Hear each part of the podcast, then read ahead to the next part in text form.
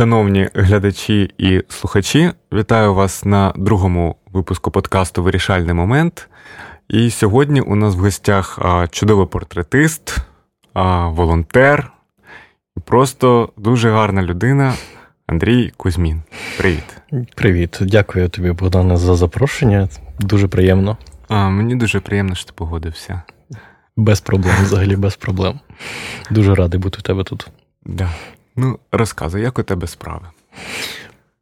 Чудесно. Нещодавно я фотографував дуже прекрасного актора Олексія Вертинського. Ага. Для мене це була честь і величезна мрія почати знімати таких цікавих особистостей, як Вертинський. І це великий челендж, насправді. Тому Чого? що тобі потрібно побороти е, в собі ось це хвилювання. Боже, переді мною дуже відома людина. Е, насправді це абсолютно нормально, навіть не тільки з відомими людьми. Ти перед будь-якою зйомкою хвилюєшся, чи ти зможеш дістати якийсь ключ до людини, чи зможеш ти зрозуміти її. І при тому, якомога швидко. Ем, щоб знайти ось цей контакт з нею і зрозуміти, як з нею можна працювати і як вивести її на емоції, які, як тобі здається, зараз присутні в ній. Mm. Емоції, переживання. І насправді класно робити ресерч. Ресерч. А як Ти давай, не спіши. Давай, не спіши. давай. Ти скажи спочатку, як ти потрапив на цю зйомку до Вертинського? Тебе запросили, чи ти сам? Якось? Сам, сам. Тут, мені здається, дуже важливо проявляти настирність, тому що я намагався його вловити на ту зйомку півтора місяці, що, в принципі, не так багато. Ну, От, людина була зайнята. І досі зайнята, в нього дуже багато концертів, в нього дуже багато роботи. І вловити таких людей, насправді, дуже важко. І це прям щастя. Ну, масштаби у кожного свої. Знаєш, я от вловив тебе, і в мене щастя. А ти вловив Вертинського. Так, так. Це було дуже хвилююче. Я цілий ранок переживав, в якому настрої він буде, в якому настрої приходить до тебе людина. І вийшло так, що настрій у пана Вертинського був доволі сумний. І це було прекрасно. Я зараз поясню, чому. Зазвичай ми в Інстаграмі бачимо фотографії з посмішками, де люди веселі, у них все добре. Але зазвичай це дуже натягнуті посмішки. І часом, коли ти дивишся на ці портрети, ти розумієш, що щирості там, на жаль, немає. Mm. Не у всіх випадках, звісно, але в більшості mm. того, що мені потрап... ну, от, от, трапляється в моїй стрічці, це, на жаль, нещирі емоції. А коли людина одразу приходить до тебе на зйомку, е, втомлена, е, їй, в принципі, та зйомка не сильно потрібна, і ти розумієш, що ой, в тебе є шанс. І ми спершу хвилин десять поспілкувалися, угу. і я прийшов до висновку, що це прекрасний шанс показати його у цьому моменті. Але цей момент, звісно, розтягнутий на дуже багато років, тому що йому вже шістдесят вісім років. Скільки? Так, шістдесят вісім Ого. Років. І він досі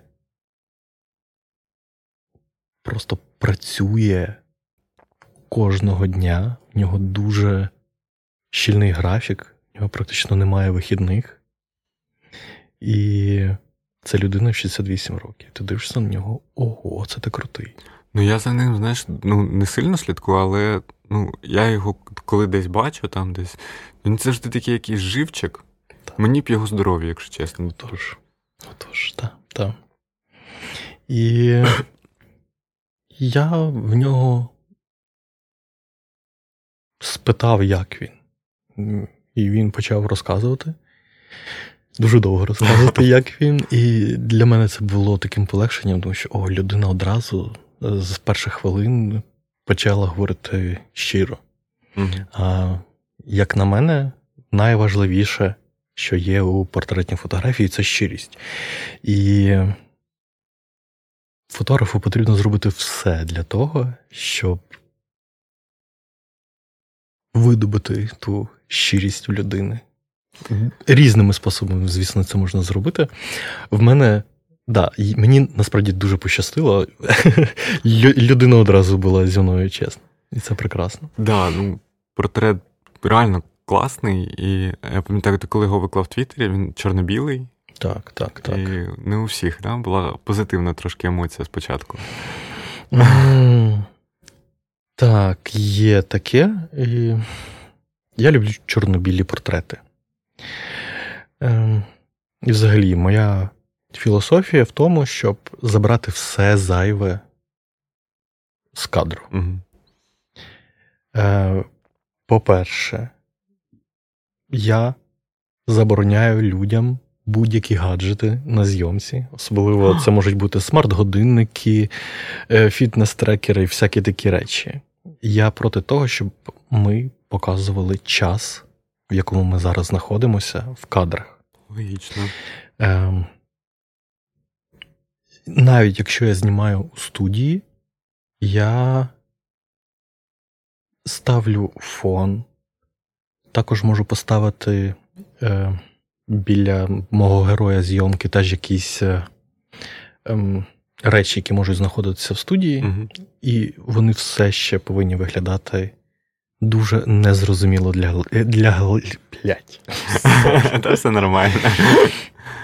Вони все ще мають бути незрозумілими для глядача. Що ж таке? Це нормально. Вони все ще... Час, час. Вони все ще мають... Як ужасно, сорі. Ну, ми, якщо що, записуємося в кінці тижня, так що... Це, якби... Я сподіваю, що це все... Це норм. Чик-чик, і цього не буде. Це неправда. Це має бути дуже незрозумілим, коли створена ця фотографія. Також, особливо останнім часом, я намагаюся взагалі робити фон максимально нейтральним. Тобто або чорним, або білим.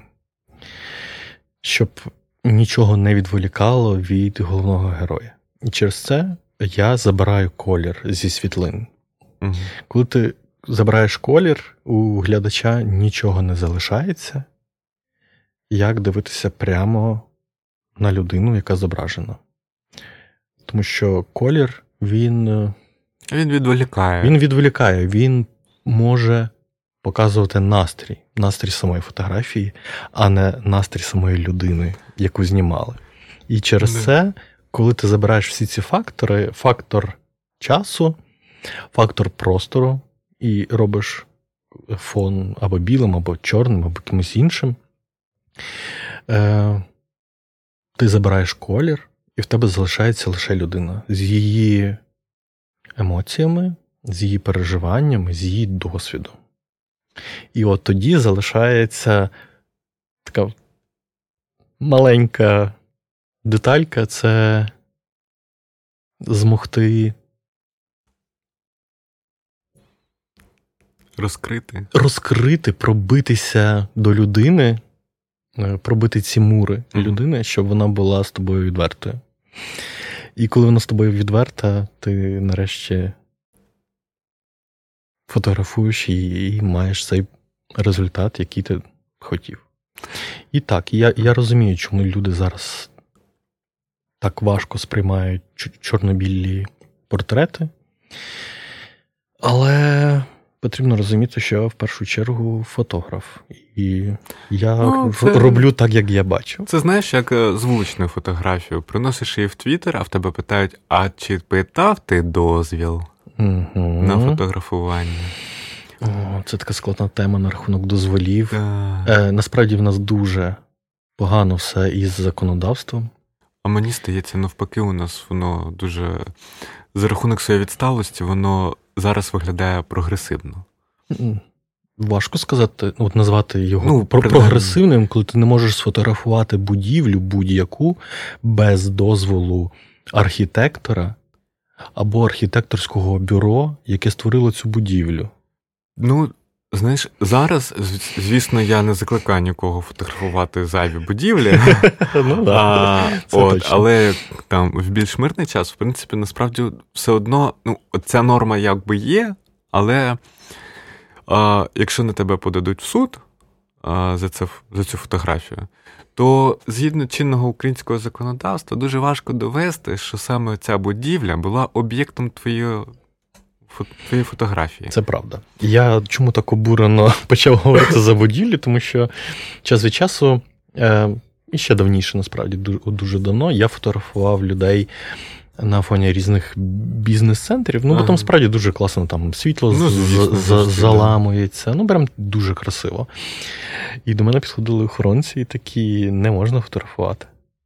І мені стало цікаво, чому. Я заліз в інтернет і знайшов цю норму про те, що їх справді не можна фотографувати, будь-яку будівлю без дозволу. І це так тупо, тому що я фотографував справді не будівлю, а людину да. на її фоні. Так, а всю, ну, і в даному випадку ця норма не діє, бо, ну, очевидно, твоїм об'єктом була не будівля. Це як, ем, як оцей торговий центр, де Канад, канадський оцей, знаєш, ем, напроти готичного собору цього. От якраз там...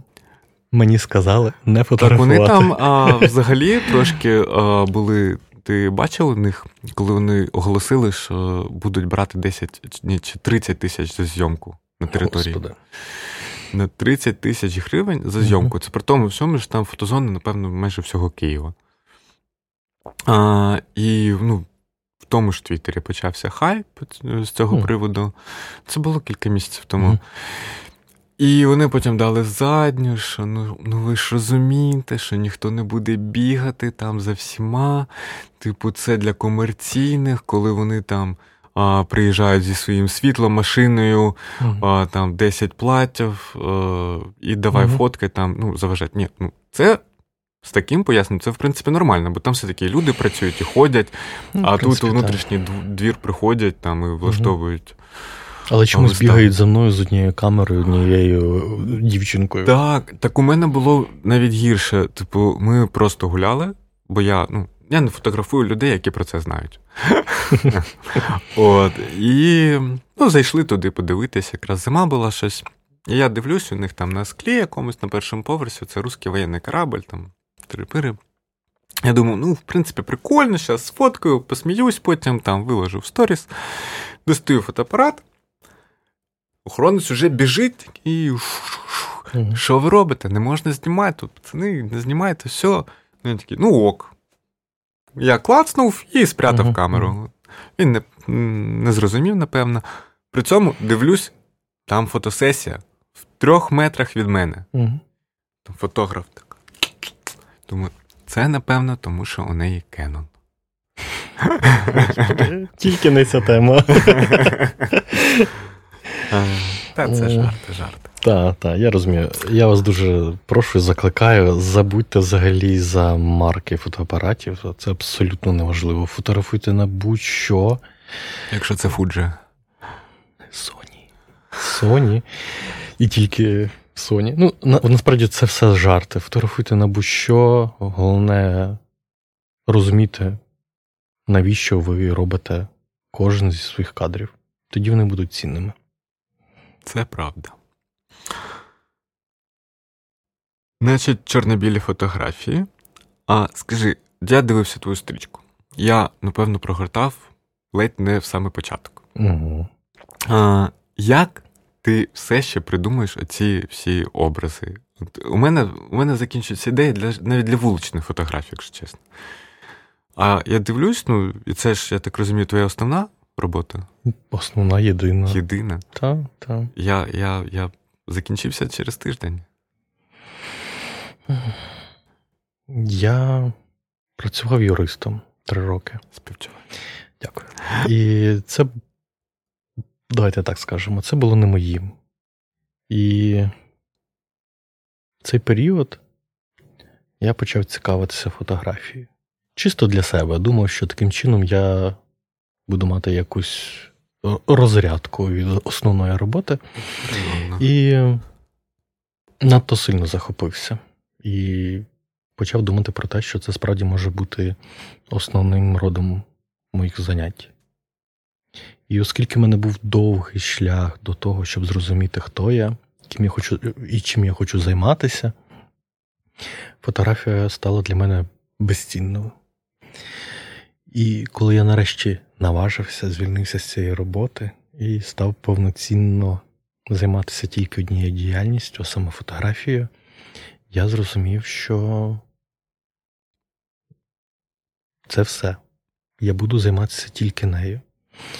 І саме любов до фотографії, до своєї справи,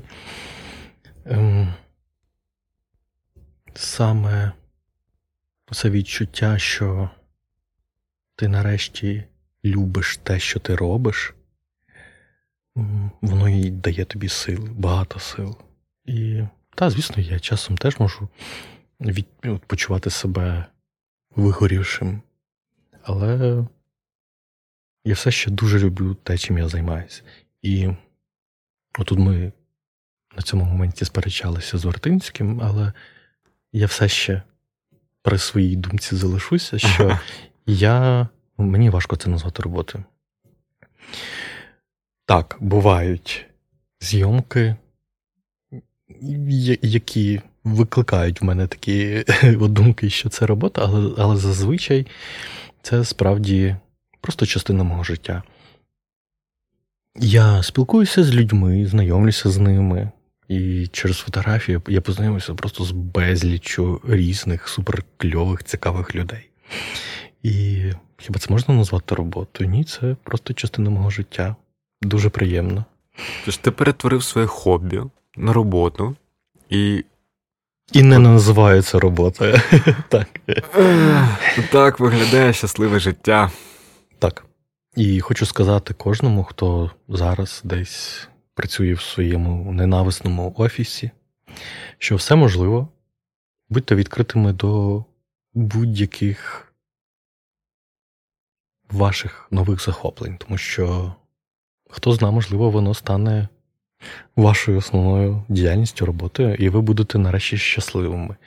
Я знаю, як це важко. Я знаю, як я ходив на роботу, і я відчував, що я тупію. Я відчував, що моє життя якесь порожнє, і мені було сумно. Тому я з вами, народ. Ви зможете це пройти, і ви нарешті знайдете те, чим ви хочете займатися, і те, що ви будете безмежно любити. Знаєш, ну, я трошки додам, а, так би мовити, солі в цей цукор. Давай. Я колись пробував, насправді, так. А, але не з фотографією. Я колись звільнився з роботи, бо вирішив, що я буду робити татуювання. Угу. От.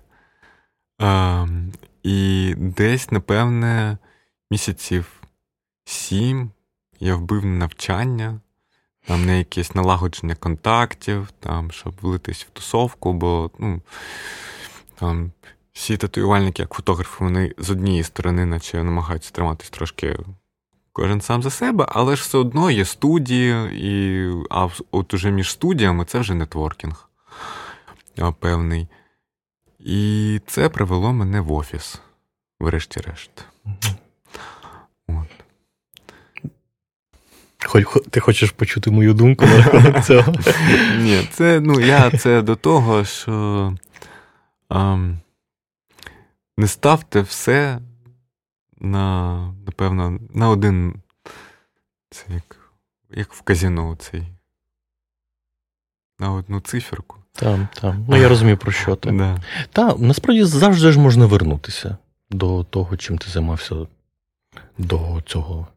Знаєш, просто мені здається, нормально, що в таких випадках, історіях потрібно найголовніше а, е, через якийсь час зрозуміти, це все ж таки твоє, от, типу, чи ти там піддався впливу якомусь по кайфу. Угу. Бо якщо це твоє, то, скоріш за все, в дев'яносто відсотків випадках у тебе таки вийде. Так, так. І дуже класно, насправді, це робити з... фінансовою подушкою. Або подушкою, або паралельно працюючи в тому ж самому умовному офісі. Я розумію, що тут біда заключається в тому, що в тебе набагато менше часу на це хобі, на цю діяльність. І ти розриваєшся між роботою і тим, що тобі хочеться робити. Але все ж таки потрібно трішки почекати, не, не кидати все і поринати в щось одне. Так неправильно, на мою думку. От. І, ну, і тоді буде як, я, ну, якось зрозуміліше тобі. Е, я пам'ятаю, як виходив з офісу, дуже втомлений, надзвичайно втомлений. Але я був з камерою, і я гуляв по вечірньому Києву і фотографував вечірній Київ, бо мені потрібно було це зробити. Так, да, це, ну, фотографія просто, я не знаю, мене, от мене вона врятувала в ці роки останні. Так. Насправді багатьох. Бачиш, наскільки фотографія виявилася безцінною в такий важкий час для України, як війна. Тому що ми таким чином можемо передавати людству нашу історію, наше теперішнє. І вона стала таким беззаперечним доказом російської агресії. І, на жаль, наших страждань, страждань нашого народу. І вона теж, насправді, рятує життя. Бо чим більше людей це бачить, чим більше світових лідерів це бачить, тим легше нам вибороти цю допомогу. Тому фотографія одна з найнадійніших союзниць українців зараз. Як би це не звучало, але в певному... Так. Це, ну, це так і є. В, в певному роді так і є. Відео і фотографія, вони надзвичайно впливові. А, а дивись, а, хотів спитати, от ми а, минулого разу в першому випуску з Лізою говорили, що а, типу, ми для, всі, для світу такий собі sensitive контент. І а, ну, типу, люди втомились там дивитись. Як ти, от твоя думка, а, треба їм більше показувати якоїсь прям жорсткої такої фотографії, там, з фронту, там, о, так далі. Чи все ж таки потрібно з, паралельно якось з цим і показувати те, що тут люди розвінч... там, от, ну, звичайна якась фотографія, там, вулична, не знаю, портретна, а, про те, що тут люди так само живуть, у них так само є там безконтактні платежі, ми там не живемо в халабудах, щоб якось, е, ну, типу, цих розвінчувати ті стереотипи, урівнювати, що наше життя таке саме цінне, як і їхнє. Насправді, все це може існувати паралельно, але мені набагато років засіло відео, як в Сирії відрубають голову військовополоненому. Ну, сорі, жесть, тільки жесть може якось впливати на людей. Яким би сенситів контентом ми не були, але ми повинні показувати, що з нами відбувається. Ні, ну, я ж не кажу там відрубати, але просто, е, ну, очевидно, що є... Зараз не так, як коли було в Сирії, в плані того, з розповсюдженням контенту. Бо... Так, зараз набагато легше ми можемо це поширювати, набагато швидше. А мені аудиторії. Здається важче, бо контент обрізається, ну, соціальними мережами. Бо, ну, типу, я от по собі знаю, наприклад, там, я такий собі документальний фотограф і ходжу на акції. І якщо я, наприклад, навіть не хештег. Якщо я просто згадую, наприклад, той самий Азов в uh-huh. підписі, то я точно знаю, що ця фотографія в алгоритмі похована. Так. На жаль, є таке. Мені здається, що ми повинні бути хитрішими за, да. за всі ці алгоритми. Нам дуже, дуже важливо показувати те, те, що у нас відбувається. Можливо,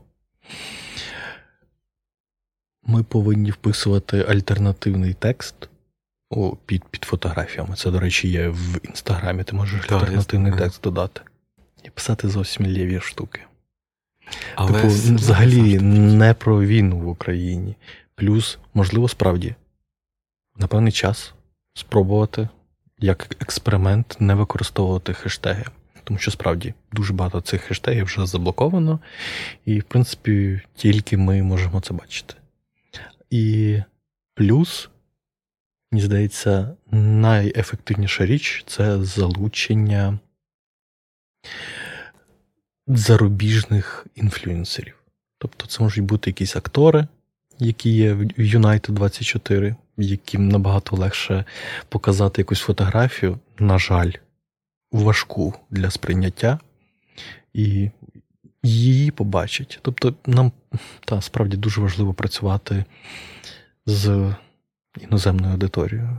І найлегший спосіб – це залучати людей з великою аудиторією їхньою. Ну, я не знаю, ти от підписаний на когось з акторів, які от промовцюють United двадцять чотири? Бо я, наприклад, тільки в Твіттері слідкую за Марком Геммелом. Бо так, люблю «Зоряні війни». Розумію тебе. Я ні. Ні, я ні, я просто до того я думав, ну, може, ти бачиш, чи діляться вони цим? Ну, можливо, не жестю. Зазвичай вони такі доволі обережно це ну, все роблять. Звичайно. І, можливо, це і неправильно. Можливо, це і неправильно. Але часом буває, наскільки я пам'ятаю, часом буває якісь відео з прильотами, наприклад, то вони можуть собі репостнути. Але це, звісно, дуже рідко. От. Тому, на жаль, потрібно більше показувати того, як у нас є зараз насправді. От. Яким би жорстоким і нелюдським нам би це не здавалося. Ну, так, і звісно, так, і паралельно про життя, але тоді це починає дуже сильно контрастувати. Тому що ми вже знаємо багато тейків, як іноземці. Так, ну, все ж нормально. В Києві відкриті кафешки, клуби і всякі такі штуки. Тобто, так, це може паралельно існувати, але все ще, все ще основний акцент має бути на війні. Ну, ти знаєш, я е, е, спілкувався з одним фотографом, е, він зі Швеції, здається. Е, ну, такий класний чувак, я на нього підписався, бо в нього, крім того, що класні фотки, ще побачив, що він якось там е, таку цікаву фотографію з мапою тривог українських зробив, угу. України. От. Ну, і я подумав, типу, ну, наче базований, можна підписатися. А, підписався, і щось ми якось там були, розговорились, і він такий, типу, ти, ти фоткаєш в Україні? Типу, як, як, як ти це робиш? Типу, ваше там піздець? Угу. Типу, у вас там хіба там не випалена земля? Я кажу, да, чувак, ну, я в Києві. Типу, ти чув про Київ? Угу. Ну, да, типу, хіба його, типу, не розбомбили? Він каже, ні. Mm. Я говорю, типу, прикинь, коротше, я говорю, ну, тут і танки не їздять. Я говорю, ну, тут... Нормальне життя. Да, у нас. Да, у мене тут кава, блін, краще, ніж у тебе в Швеції, думаю. А він такий, ну, типу, блін, ну, ти там тримайся. Ну, у тебе, типу, класні фотки. Я розумію, що, звісно, це вежливість була. Там, але, ну, типу, для людей, от в середньому, Україна – це випалена територія наразі. Її вже немає, так? Да. І, бо, і, от, і, і от на цьому етапі, знаєш, і мені прийшла в думку голова, а, типу, а, може таки варто показувати, що тут не випалена земля, не тільки випалена земля. Бо, ну, для них, знаєш, а, а, для них це або привід для жарту в середньому. Ну, звісно, є люди, які співчувають, які в темі, які розуміють. А є люди, які дуже так повз проходили mm-hmm. теми. Mm-hmm. І для них тут або, ну, типу, вже повний піздець, або, типу, да, так у них все норм, типу, mm-hmm. чому за них переживають. І мені здається, з, з, з цією аудиторією, яка вже на нас хрест поставила, якраз теж ну, треба пробувати працювати. Ну, і не жесть, бо вони вже думають, що тут жесть. Вони вже знають, що тут жесть. Ну, та, я розумію, про що ти кажеш.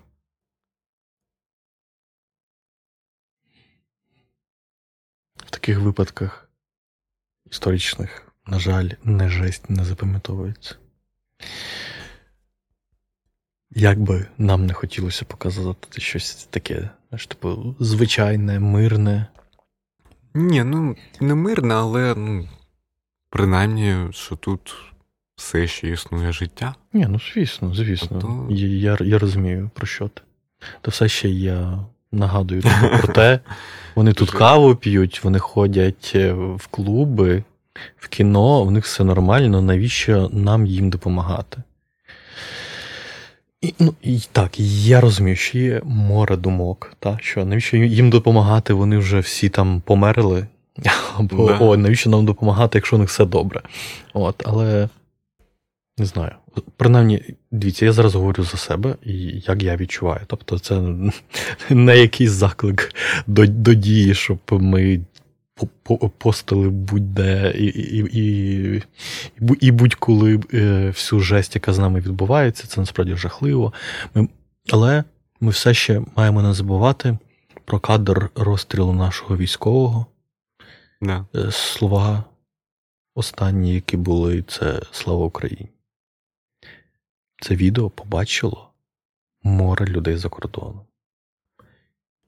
І, на жаль, воно класно пройшлося по західній аудиторії.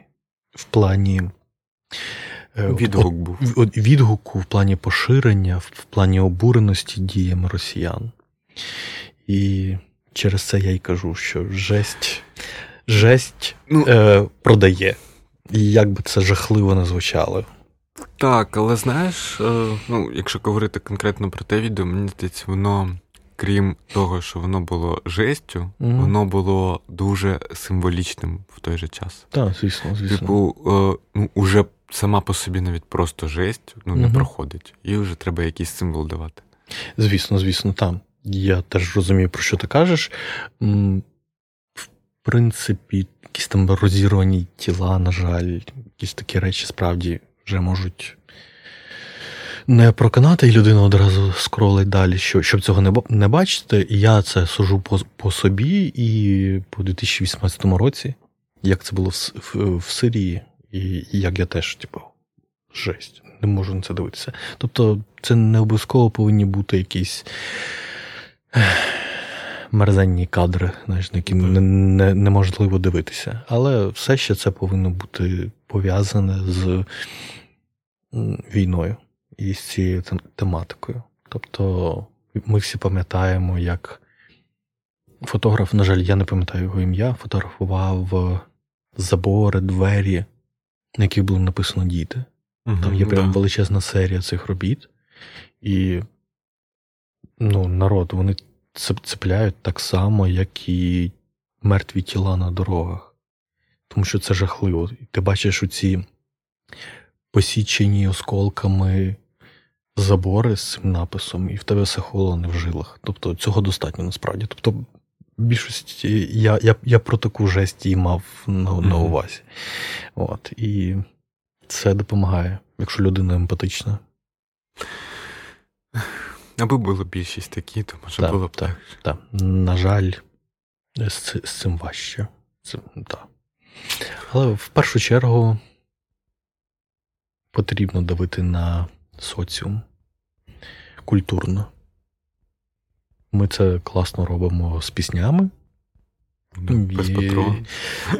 Свят, свят, свят. Ні. Я більше кажу про Євробачення, хоч я знаю, багато людей казало, одинадцять мільйонів на Євробачення. Це дуже багато, але чомусь ми і минулого року це зробили, і позаминулого. А минулого року дорожче було? Дорожче? Дорожче. Ну, і... Сьогодні дешевше. А я не пам'ятаю, хто їздив минулого року, але пофіг. Я теж не пам'ятаю. Але суть в тому, що ми все ще на слуху. Так. Навіть танцями, співами, це теж прекрасно. І фотографія теж має бути в цьому числі. Але з трішки іншої сторони, не, не такої веселої, як музика. Ти не думав в документалістику податися? Так я вже там. Я документую життя людей. Ну, у тебе портрети, а ну, я мав на увазі якусь таку, типу, більш класичну, там, репортаж якийсь, mm. чи там, якісь історії. Саме... Mm. От в таку класичну точно ні. Е, мені здається, що документалістика все ще різною буває. Тобто навіть wildlife фотографія це теж в певному в... В... розумінні. Воно все з документалістики та, пішло. Та, та, та. Мені подобається документувати життя людей. Навіть тих, про які про яких знають небагато. Тобто є якісь там просто оточення, друзі, знайомі. Це документування життя. Ні, ну... І та, воно, можливо, не таке яскраво виражене, як поїхати на фронт і фотографувати якісь бойові дії. Але воно все ще є частиною історії нашої. Ну, безумовно. безумовно. Тому мені портретів, насправді, цілком достатньо. Там є багато що розказати. І ти тоді ще питав, а я не відповів на рахунок того, звідки я беру всякі оці ага. ідеї і образи. Ем... Так, ідей нема, образів нема насправді. Є просто людина, і кожна людина унікальна. І через це е, показується абсолютно нова, навіть для мене невідома історія. Тому що я там вперше бачу цю людину, і вперше її фотографую, і те, що вона мені розкаже, це тільки буде зрозуміло вже на самій зйомці. Тобто в мене немає ідей. Навіщо мені ідея? У мене є людина, з якою мені потрібно провести дві години часу в студії, де ми дуже багато спілкуємось на максимально різні теми. І таким чином вона дізнається щось про мене, і найголовніше, я дізнаюся щось про неї. Угу. І таким чином я проходжуся по її якихось важливим аспектам її життя. Слухай, ну у мене досить стереотипне відношення до е, ну, таких от зйомок в тому плані, ну, е, стереотипне відносно того, як проходить комунікація. Е, і мені завжди здавалося, що люди приходять і кажуть, я хочу отакі, отакі, отакі фотографії. Ти mm-hmm. можеш? І скидаю тобі там якісь референси, да, з Пінтересту. Mm-hmm. Ти такий... Е, так, ну, мені буде не бридко це робити. Uh-huh, uh-huh. Типу, окей, да, там з вас там, скількись там тисяч гривень. Uh-huh. А, а ти зараз кажеш, люди приходять, і я думаю, так розумію, без запиту попереднього. Ви там не спілкуєтесь, не проводите кілька днів в спілкуванні, типу, а, там, прийдіть в такому платі, бо у мене буде отакий фон. Uh-huh, uh-huh. Я, я зрозумів. Е, звісно, ми спілкуємося, але в мене є чіткі умови. Це має бути класичний одяг. Е, не обов'язково фраки, там, mm-hmm. всякі такі штуки, але це той одяг, по якому буде, знову ж таки, важко визначити, коли ми зробили цю зйомку. Це можуть бути джинси, футболки, без, без принтів, наприклад, якісь светри, сорочки, mm-hmm. піджаки. Тобто цей одяг, який ми зараз носимо також, але його і носили сімдесят років тому. І цього за запиту від мене цілком достатньо людині, щоб вона зрозуміла, що їй потрібно одягнути. Угу. Ми там можемо поговорити про мейк, ми можемо поговорити про зачіски, якусь біжутерію. Але ми точно не говоримо, як це має виглядати, які мають бути кадри. Ні, кадри мають бути тебе в першу чергу, тому що ти дивишся на ці референси, там зовсім інші люди, там зовсім інший настрій. Звісно, можна зробити щось схоже, там по світлу, наприклад, чи з, з якимись там позами. Але все ще надважливо фотографувати тебе. І тебе таким, який ти є. І, звісно... Я вже за ці роки якось достатньо дав зрозуміти людям, які до мене приходять, що я фотографую і що для мене цінне. І тому вони приходять да, без такого запиту на образи і різні речі. Ну, знаєш, як то кажуть, просто, типу, у мене та, профдеформація, типу, яке uh-huh. ТЗ, таке і ХЗ. Uh-huh. От, і мені, ну, прям, це... це... було б дуже важко.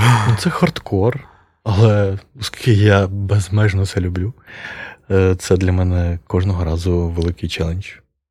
І плюс, дуже важливо для портретиста безмежно любити людей, якими б вони не були. Мати просто зашкалюючий рівень емпатії до людей. І, звісно ж, повагу до того, кого ти знімаєш. Тобто ти це все робиш з величезною емпатією і повагою до людини. Угу. І, і коли в тебе людина плаче на зйомці, а мене таки було багато разів, це значить, що ти гарно порався з цією роботою. І все ще, дивіться, це не означає, що я такий кровожадний, готую план по тому, як змусити людину плакати, чи давити на якісь болючі точки, щоб це виглядало ніби, знаю, я знущаюся над, над людьми. Це все відбувається під час діалогу. Я ніколи не дозволю собі сказати або запитати про якісь речі без дозволу цієї людини. Це все дуже тонка матерія, яка відбувається саме під час цієї зйомки, під час розмови з фотографом і головним героєм. Тобто це все, ну, я, я ще раз хочу повторити, коли ви знімаєте людей, це все має бути з величезною повагою, з величезною емпатією. Бо тоді ви справді можете нашкодити людині. І слава Богу, всі, хто в мене плакав,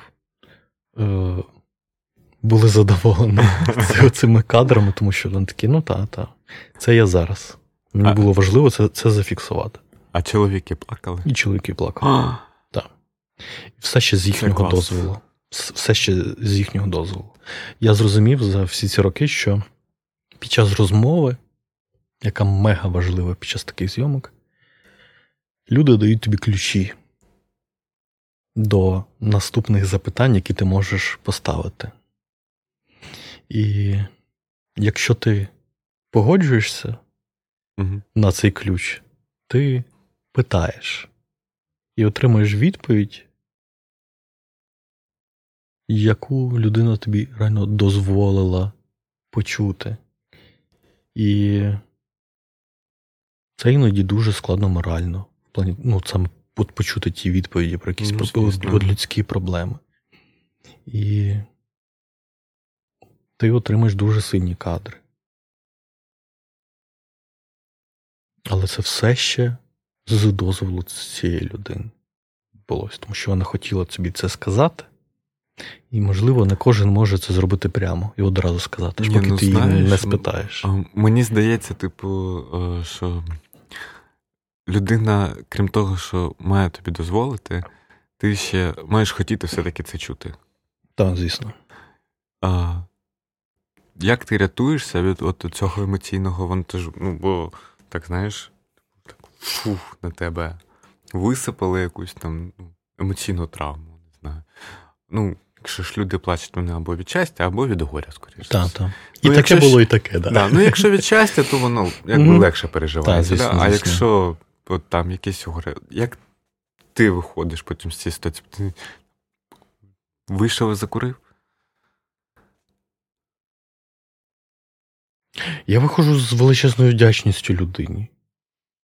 Ну, з, ну от, от серйозно, я виходжу з вдячністю людині, що вона мені довірила щось важливе для неї.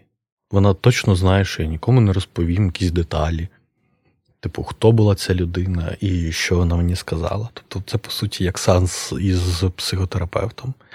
Да, але ж психотерапевти теж ходять на сесії. Ну, ходять, та... не знаю. Я от, ще раз можу сказати, що я, я виходжу з почуттям вдячності і розумінням того, що моя робота була прекрасно виконана. І... людина отримає результат, на якому вона є такою справжньою, такою, якою вона себе бачить і відчуває. Це такий о, класичний аведонівський підхід. Є таке. Да. Є таке, обожнюю його. А ким ще надихався? Е, мені дуже подобається Лінберг. Він один з небагатьох фотографів, який ставився до моделей як до людей. В першу чергу. Він був їхнім другом. І ми не сильно знаємо про модельний бізнес, якихось таких речей. Але він міг показати саме моделей справжніми, справжніми людьми. Та він фотографував багато ем, знаменитостей, яких теж розкривав надзвичайно сильно. Але в першу чергу я його обожнюю за ставлення до кожної людини, яку він знімав. Воно було дуже таким бер... Бер... бережливим. І теж велика любов і повага до кожної людини, яка до нього приходила. Так само Платон. Теж обожнюю його роботи. Ем... Я про нього дізнався десь три чи чотири роки тому. Ем... Мені сподобався якраз його підхід до фотографії. Теж він в більшості випадків знімає ЧБ, у нього білий фон. І він теж класно проводить свою роботу, своє домашнє завдання перед тим, як фотографувати кожну людину.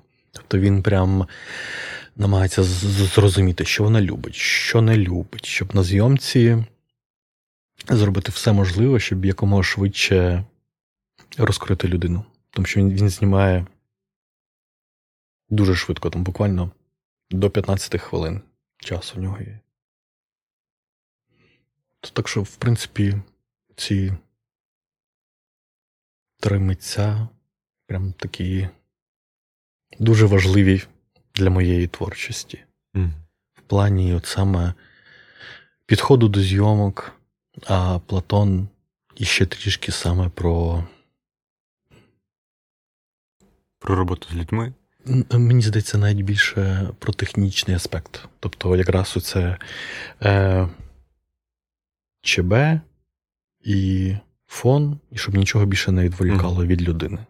Тобто, в принципі, коли я, я це побачив, це робив і Лінберг, це, це робив і Аведон. От, але от саме Платон дуже чітко пояснив, навіщо він це робить. Я такий, ого, вау, це дуже круто. І я зрозумів, що та, час від часу потрібно робити і ось так.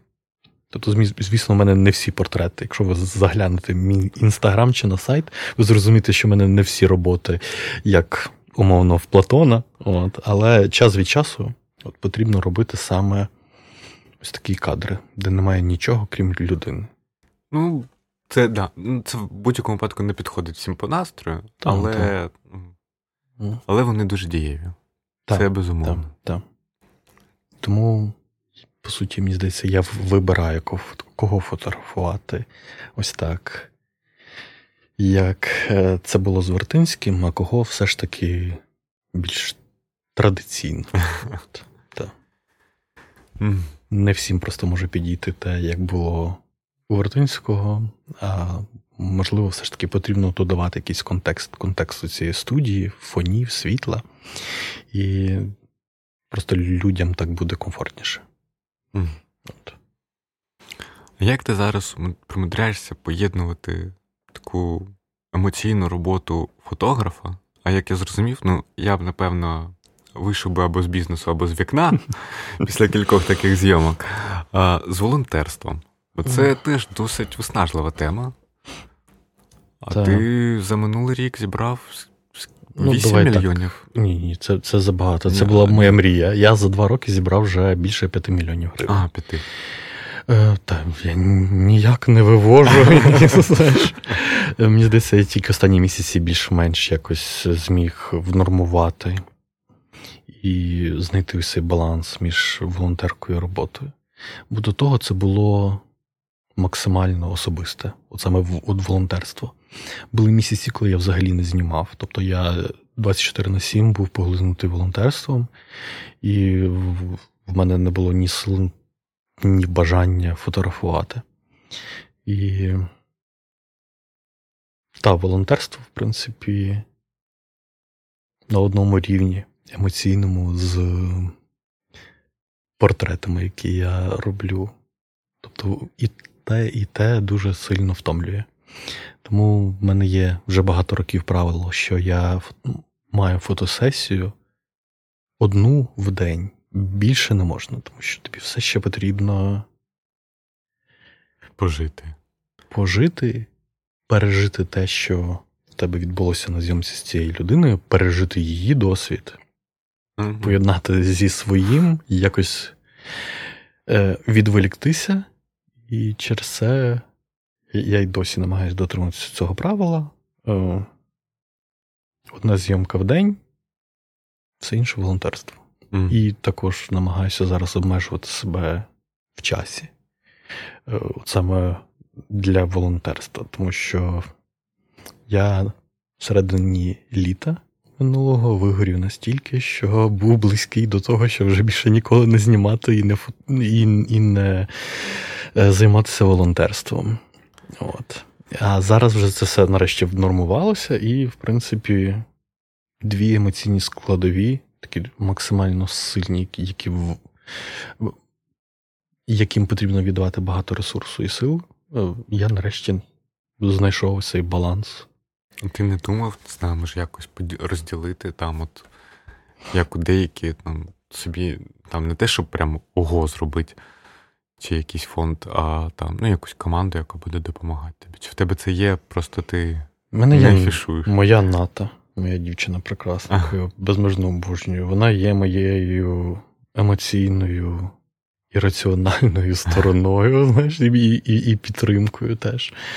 Без неї я би точно не впорався. В принципі, це і є моя команда. От. Я, в принципі, та, в принципі, все роблю своїми силами. Мені хочеться якомога швидше вирішувати якісь питання, а це потрібно. От і для цього потрібно, потрібно бути одним, тому, одному. Щоб та, точно та. знати, що це бо, буде бо, бо в тебе все є в голові. Тобі не треба нікому дзвонити, нікому писати, щоб запитатися за, за якісь такі речі. Угу. І через це мене просто відкритий у податковій. Е, ну, я, я зареєстрований в податковій як волонтер. Не відкривав е, ГОшку, тому що це плюс сто до бю- бю- бю- бюрократії. От. І мені, в принципі, вистачає цього. Ні, ну... Та. Ні, то ні. Та, та. Ну, але мене НАТО дуже сильно підтримує, дуже мені допомагає. І завдяки їй я, в принципі, цю волонтерку і вивожу. Якою би вона зараз останні шість-сім місяців не була важкою. Для всіх. Да, зі зборами зараз туго. Так, да, дуже туго. Тому а, всі, хто прослухав а, і кому сподобалось, то по сто гривень закиньте на збір Андрію. Ми посилання залишимо на всіх платформах.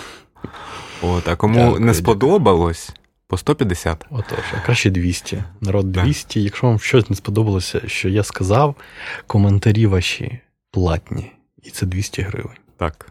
Супер. Тому приходьте в коментарі одразу з скрінами. Так, а хто ставить нам там, не знаю, одну зірку на Apple Podcast, той буде платити двісті три гривні. Отож, до того прийдеться ТЦК і...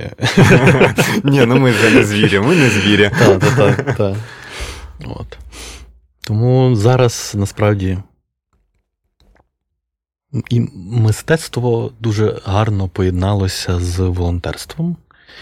Ви вже бачили повно, повно відео Васі Байдака, який робить неймовірні кліпи з іншими відомими людьми. Ви бачили дуже багато класного креативу. Це все робиться для того, щоб ви більше донатили. Але, будь ласка, не забувайте, що це лише спосіб привернути вашу увагу до того, що у нас досі триває війна. Тому, будь ласка, закидуйте кошти усім, кому довіряєте, вашим знайомим, друзям, великим фондам, маленьким волонтерам. У нас не змагання. У нас немає змагання між волонтерами, тому що ми допомагаємо кожному нашому військовому, тому що кожен з наших військових потребує цю допомогу. Тому спокійно, по двадцять гривень чи по десять гривень на день кожному волонтеру, якого знаєте, якому довіряєте, кидайте. І також кидайте на великі фонди. Коротше, кидайте всюди, тому що ваші гроші реально рятують життя. Це вже перевірено. Так. От в мене є золоте правило. Я а, типу, ставлю собі цифру, яку я буду донатити цього дня, в залежності від того, в якому стані мої фінанси. Типу, е, я не роблю великі донати. От я тобі чесно скажу, типу, мій самий великий донат – це дві тисячі гривень був. І це було, кайф. І це було дуже, ну, типу, я, я шкодував навіть, що, якщо чесно, що я задонатив таку велику суму на один збір, а не розбив її на меншу, mm-hmm. на більшість. Бо у мене правило, типу, маленькі донати, але більшій кількості людей. Mm-hmm. І я коли на початку цього року подивився, скільки я задонатив маленькими донатами від а, мінімально п'ятдесят, от п'ятдесят сто, uh-huh, типу, uh-huh, я в основному донатив. Я як подивився, що я міг купити на ці гроші, ой, то я б вже два джі еф ікс. І це мінімум, мінімум. А навіщо тобі ті джі еф ікс, коли ну, ти... От і я так подумав. Отож. Та, тому да. Те, що ти зробив, це безцінно і викликає величезну повагу. Тому, народ, забудьте, що у вас є якийсь маленький донат. десять гривень, п'ять. Господи, ви б знали, скільки мені приходить донатів по п'ять, по дві гривні. Найменший донат, який я пам'ятаю... Щось тридцять шість копійок. Це взагалі без, просто безцінно. Ми, ну, ми, ми, ми такими е, сумами дрібними закривали просто гігантські збори на півмільйона гривень, на мільйон. Тому взагалі не соромтеся навіть про це казати, про це показувати. Тому що не буває якогось прихованого волонтерства. Типу, я щось роблю, і про це ніхто не має знати. І, бо я такий скромний народ. Зараз взагалі не час бути скромним. Так. Це... Особ, особливо у, у волонтерстві. Про це потрібно говорити. Хизуйтесь Тому... маленьким так? донатом. Хизуйтесь маленьким донатом. Тому давайте так. Я буду репостити в Твіттері і в Інстаграмі кожного з позначкою, звісно, хто задонатить по гривні на мій збір. Тому що, ну, справді, ви не уявляєте, наскільки це цінно. Так, і а, на цій позитивній ноті ми запускаємо флешмоб. Одна гривня, один ретвіт на збір Андрія. Можете рекламуватися навіть, розумієте? Так. Рекламувати власні послуги. Тому... Пишіть все, що хочете, да. Я і Андрій будемо вас ретвітити. Так. Скріншот і поїхали. А, давайте, крім, давайте обмежимо тематику, напевно... А... Ні, хай наркотики теж будуть. Господи. а, от.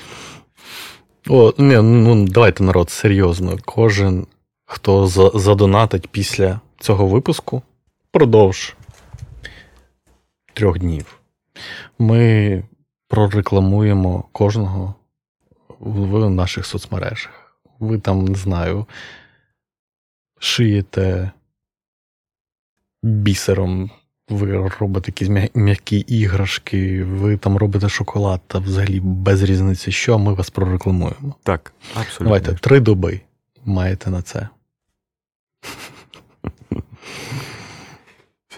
Дуже було приємно поговорити, нарешті зустрітися. Так. Живу. Мені також. Дякую, що запросив. Е, я сподіваюся, ще хоча б трішки щось цікавого розповів про портретну фотографію. Мені здається, я готовий говорити про це набагато більше, але сподіваюся, що ви щось дізналися для себе нове. Я в цьому впевнений, бо ну, Я дізнався дуже багато цікавого. Клас, клас. Тоді до наступних випусків і всім гарної доби, дня, коли ви там будете це слухати. Па-па-па-па. Да. Пока.